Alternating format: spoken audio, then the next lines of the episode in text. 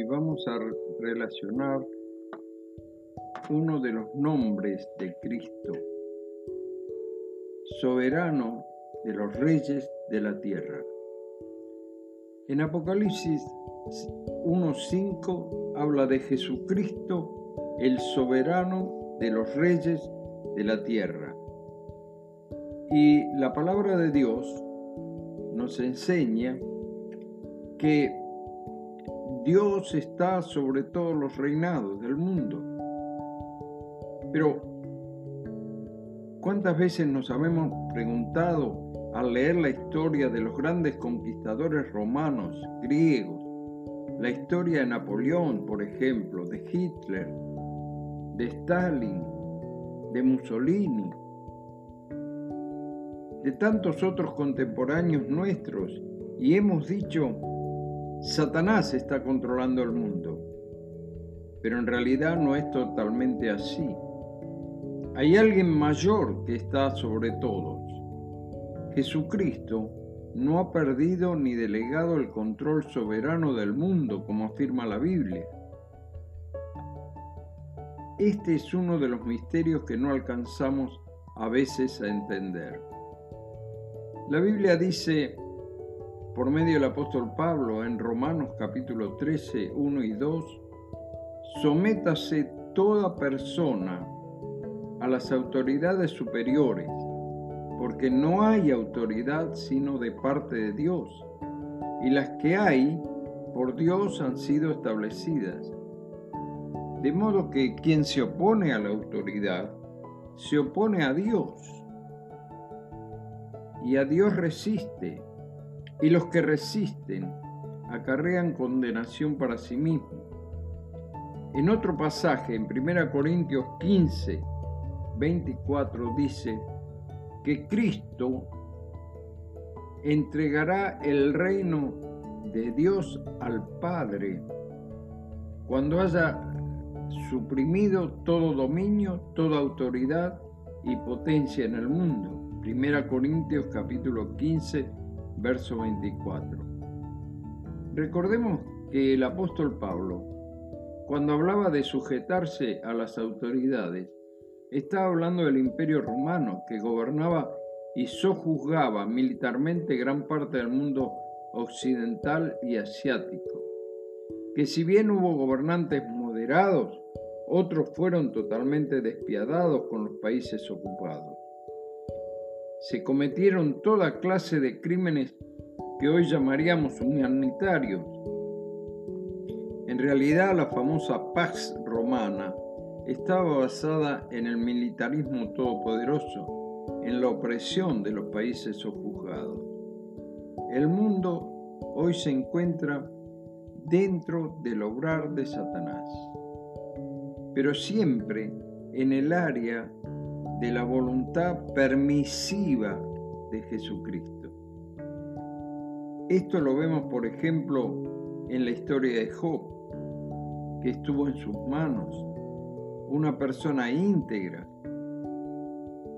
y que no podía entender lo que le estaba pasando. Pero aun cuando no podía entenderlo, él dijo, yo sé que mi redentor vive y al fin se levantará sobre el polvo. Job 19:25. Aunque todas las evidencias parecieran estar en contra suyo, tuvo a su esposa, a sus vecinos, a sus consejeros, todos en contra, todos con su dedo acusador. Sin embargo, él sabía que su Dios era soberano y al fin mostraría la justicia y la victoria. No entendía lo que le estaba pasando, pero igual siguió confiando en su Dios, que era el que gobernaba todos los detalles, aún los más pequeños en este mundo. Al final su fe fue triunfante. Su Dios era el soberano. Este es el mensaje de toda la escritura.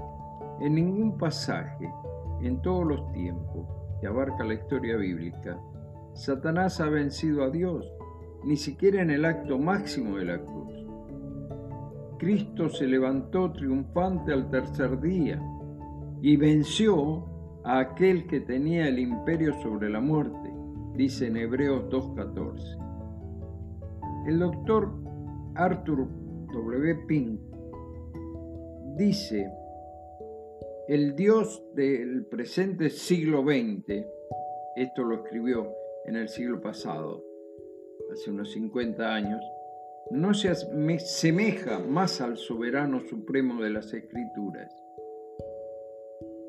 que la confusa y vacilante llama de una vela se asemeja a la gloria del sol del mediodía.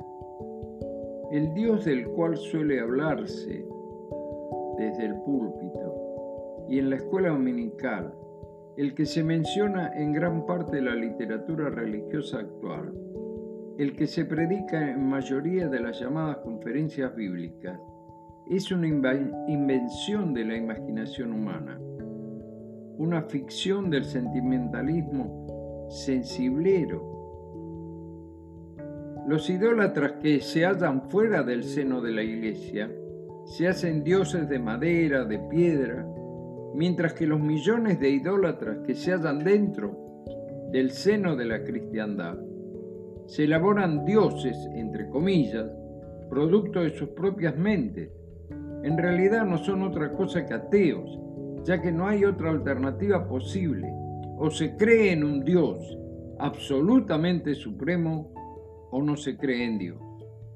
Un Dios cuya voluntad pueda ser resistida, cuyos designios pueden ser frustrados y cuyos propósitos pueden ser derrotados, no posee el derecho alguno de llamarse deidad, y lejos aún de ser objeto digno de adoración, merece solamente el desprecio. Esto está escrito en el libro Los atributos de Dios en la página 38 de A.W. Pink. El tema del libro de Apocalipsis, en realidad, como ya hemos visto en otras veces, es el triunfo del Cordero, el mismo que es el soberano de todos los reyes de la tierra. Es la lucha tremenda sobre la última dictadura mundial, la Trinidad satánica formada por el diablo, la bestia y el falso profeta, que es una imitación perversa de la Trinidad divina.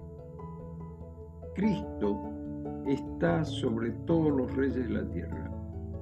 Muy pocos lo respetan, muy pocos le ven como tal, muy pocos creen en él, y menos aún gobiernan bajo su sujeción. Ellos están actuando a favor de Satanás, pero aún así están tejiendo un plan diseñado por la voluntad permisiva de Dios.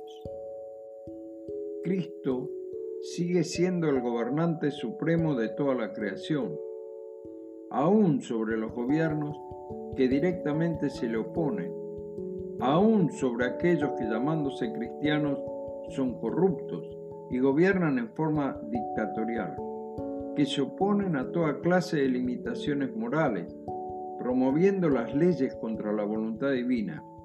Muchos juran sobre la Biblia y los santos evangelios, y luego votan leyes abortistas de igualdad de género que atentan contra la misma naturaleza divina del género humano. Pero eso afecta en el plano individual. La pregunta es, ¿qué es Cristo para mí?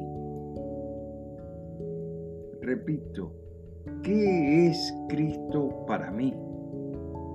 es el Rey de Reyes y Señor de Señores en mi vida personal y esa vida está amparada por su sangre redentora. Yo estoy dispuesto a vivir bajo su reinado y por lo tanto obedecer sus mandamientos. Que el Señor nos bendiga y podamos responder afirmativamente y vivir de acuerdo a esa afirmación. Cristo es mi Rey y Señor en la vida. Hasta mañana y que el Señor nos bendiga.